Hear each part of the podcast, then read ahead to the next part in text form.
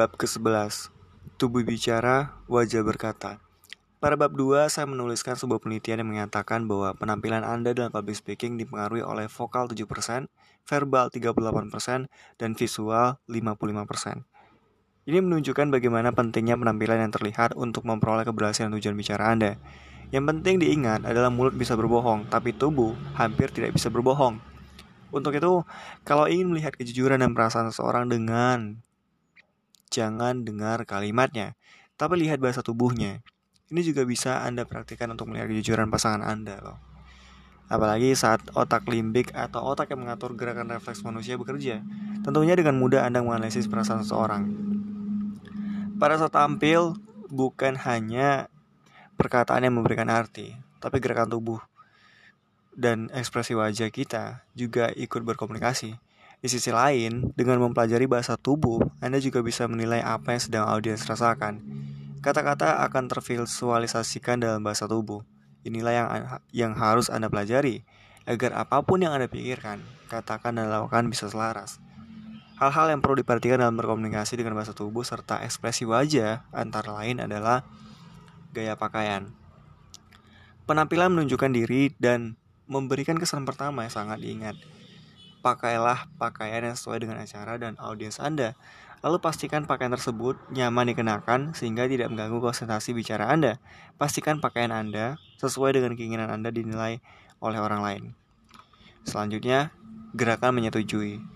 Anggukan kepala adalah hal paling sederhana, tapi yang juga bisa Anda lihat adalah apakah bagian tubuh atas mereka terbuka. Ini bukan buka baju loh ya, tapi terbuka dari benda-benda yang menutupinya. Orang yang setuju akan merasa nyaman.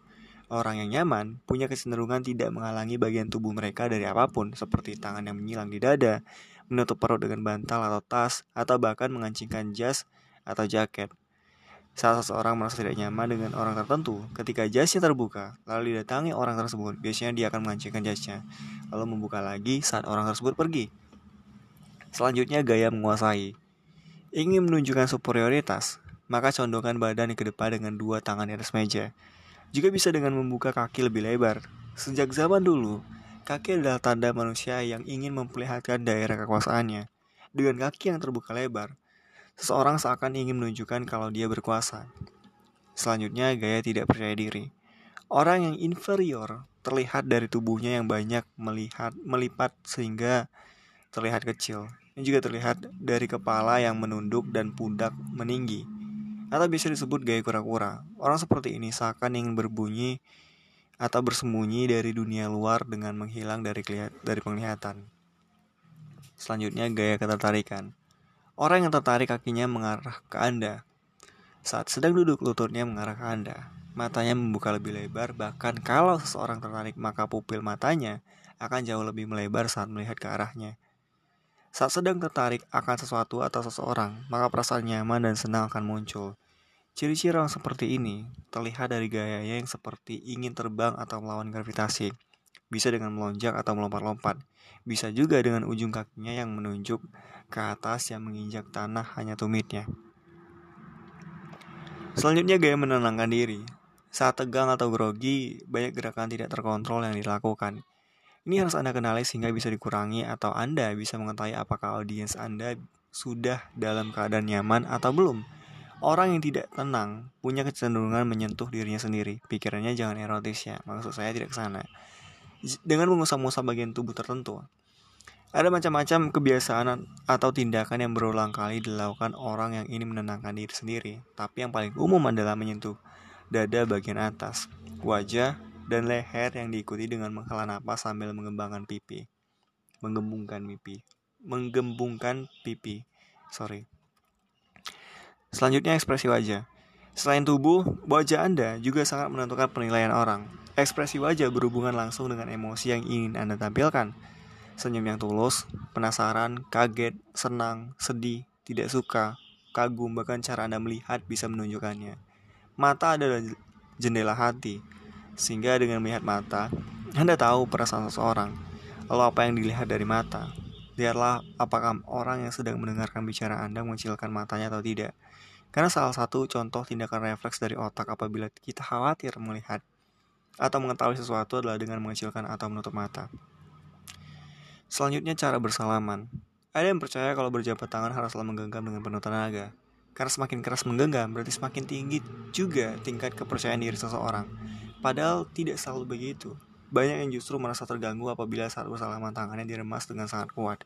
Cara paling aman adalah menggenggam dengan firm atau erat. Lalu pastikan telapak tangan Anda menggenggam penuh telapak tangan orang yang bersalaman dengan Anda. Yang selanjutnya cara duduk. Pada saat bicara atau talk show, posisi duduk Anda haruslah cukup tegak, bahkan kalau bisa tidak bersandar ke kursi. Ini untuk memberikan kesan aktif dinamis kepada audiens. Jangan duduk bersandar yang cenderung selonjor dengan kaki terbuka. Ini memang posisi yang mengindikasikan Anda nyaman, tapi perlu diingat, Anda sedang dalam sebuah acara bukan di rumah. Selanjutnya cara berdiri. Berdirilah dengan tegak, jangan bersandar pada satu kaki. Posisikan dada Anda di depan bahu dan dagu membentuk sudut 90 derajat dengan leher. Selanjutnya cara berjalan. Berjalanlah dengan yakin dan tegak sambil menyebar pandangan Anda ke arah audiens. Berjalanlah dengan gerakan yang teratur. Karena gerakan teratur membuat Anda lebih berwibawa. berwibawa. Selanjutnya gaya ketika tidak beraksi. Dalam kondisi apa pun saat public speaking, Anda menjadi pusat perhatian audiens. Jangan sampai ketika tidak bereak, beraksi, mungkin saat pembicara lain bicara atau sedang memperlihatkan video atau slide presentasi, Anda kehilangan fokus lalu melamun. Menunjukkan mimik wajah tidak biasa, tangan Anda menggaruk-garuk badan atau hal lain yang tidak seharusnya dilakukan di depan umum, karena pasti ada audiens yang tetap melihat Anda. Jikalau posisi tubuh dan wajah tetap fokus selama menjadi public speaker. Ini selanjutnya teori pusar. Apabila ingin mengetahui siapa di antara audiens yang benar-benar tertarik kepada Anda, lihat pusarnya. Maksud saya bukan benar-benar Anda sibak bajunya terus lihat ada apa di pusarnya, tapi lihat apakah pusar atau perutnya mengarah ke Anda. Seseorang yang tertarik pada seseorang secara sadar atau tidak akan mengarahkan pusarnya ke orang tersebut walau pandangannya tidak harus mengarah ke orang yang sama. Yang selanjutnya, kejujuran kaki. Joe Navarro, mantan agen FBI yang menjadi penulis dan pembicara dalam bukunya Cara Cepat Membaca Bahasa Tubuh mengatakan kalau bagian paling jujur pada manusia adalah kakinya. Wajah masih bisa berbohong karena manusia modern sudah dilatih berbohong dengan menggunakan wajah. Seperti saat kecil Anda tidak suka diajak ke rumah seorang keluarga, tapi ibu Anda mengatakan, "Mama mama tahu kamu tidak suka, tapi jangan bikin malu." Harus senyum sampai sana, terus bersalaman ke semua orang. Ini membuat manusia belajar memanipulasi wajah saat pikiran berbeda dengan perasaan. Sementara kaki sejak zaman purba sudah menjadi andalan manusia dengan berjalan, berkelana, mengejar buruan, lari dari musuh, memanjat, mendaki, dan lain-lain. Sehingga banyak gerakan refleks yang bisa tercermin dari kaki. Orang yang sendang kakinya pun akan ikut senang. Ini diperlihatkan saat ini, ini diperlihatkan dengan men, dengan menari atau kaki yang dinamis bergerak bahkan saat sedang duduk. Sementara, kalau tidak senang, kaki akan menghilang, merapat, bahkan mengarah ke pintu keluar. Saat bicara pun Anda bisa melihat orang yang tidak sabar selesai atau tidak tertarik, walau terlihat masih mendengarkan tapi kakinya sudah mengarah ke pintu keluar atau menjauh dari Anda.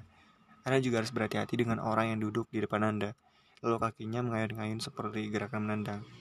Ini bisa menunjukkan kalau dia tidak suka, bahkan siap menyerang. Yang selanjutnya, kebohongan versus kejujuran. Semakin Anda ingin meyakinkan audiens terhadap apa yang Anda katakan, pastikan Anda bicara dengan bahasa tubuh yang sesuai. Otak kiri mengatur logika, analitis, bahasa, fakta. Sementara otak kanan mengatur imajinasi, intuisi, kreativitas, dan hayalan. Otak kiri menggerakkan bagian tubuh sebelah kanan, otak kanan menggerakkan bagian tubuh sebelah kiri. Sehingga secara refleks, apabila seseorang sedang bicara berpikir logika, analitis, bahasa, fak atau fakta yang dihubungkan dengan kejujuran, maka yang akan bergerak adalah tangan kanannya. Bagian tubuh sebelah kanan maksudnya.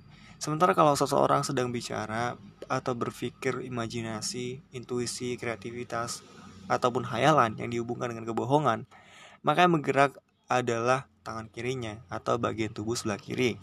Jadi saat bicara atau ditanya hal-hal penting, pastikan Anda banyak menggunakan tangan kanan agar lebih meyakinkan.